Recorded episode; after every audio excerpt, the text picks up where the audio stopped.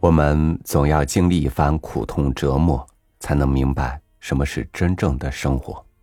这就像是猜灯谜，不绞尽脑汁看透谜面，是得不到答案的。今天和您分享曹禺的文章《解谜》。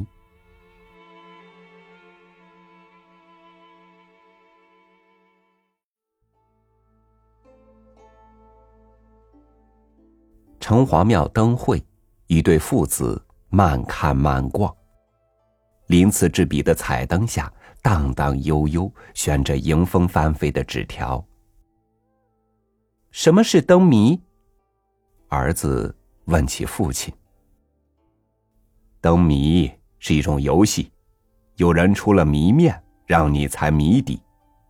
啊，比如这个，谜面是千里挑一，百里挑一。打一个字，谜底就是一个字。父亲停在一盏彩灯下，给儿子解惑。伯，伯伯的伯是脖子。儿子欢呼雀跃，答出谜底。灯谜是文字游戏不假，却又像是阿尔德斯的数学问题。一把钥匙，一把锁，答案有且唯一，总有一个谜底可以对答一个谜面。更多的谜是无法作答的。历史是谜，因为我们回不到过去；宇宙是谜，是因为我们尚在地球徘徊；科学是谜，因为知之甚少。甚至一无所知。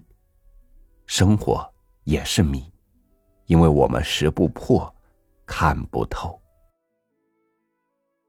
于是，对于事事都问的孩子，父母能够答复的也将越来越少。知道这样一个温暖且动人的情怀，在中国很多地方，考古人都没有选择对古迹遗址打破砂锅挖到底。不是不想，而是不忍。历史属于当代，也属于未来。历史之谜需要当代人作答，也需要未来人作答。谜是过去留给未来的财富与礼物，让历史之谜沉睡，把谜题留给后世后辈，他们自有他们的回答。就像明智的父母，不是教给孩子多少答案，而是教会他们如何向世界发问。不知道答案并不可怕，不知道提问才最可怕。如果世界没有提问，答案远没有我们想象的意义重大。有人说，最准确的史实。是接近于美的真，最合理的推测是近于真的美，都有不可取代的价值。换一种表达，已知是真，未知是美，而未解之谜是一种遗憾，也是一份惊喜。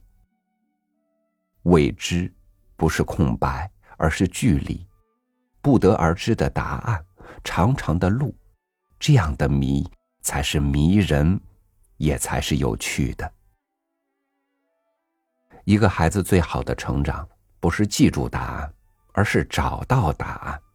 同样，一个民族最好的成长，也不是看见历史，而是照见历史。就让它成为一个谜，寻找答案，总会比答案本身更好玩，也更有意义。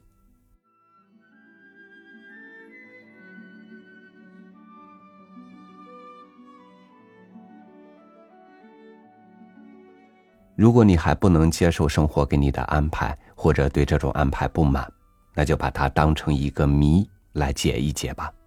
当然，如果解不开，那它也是你经历过的一个谜了。如果你认真思考，当终于有一天知道它答案的时候，我相信你会获得更多惊喜。好，感谢您收听我的分享。欢迎关注微信公众号“三六五读书”，收听更多精选美文。我是朝雨，祝您晚安，明天见。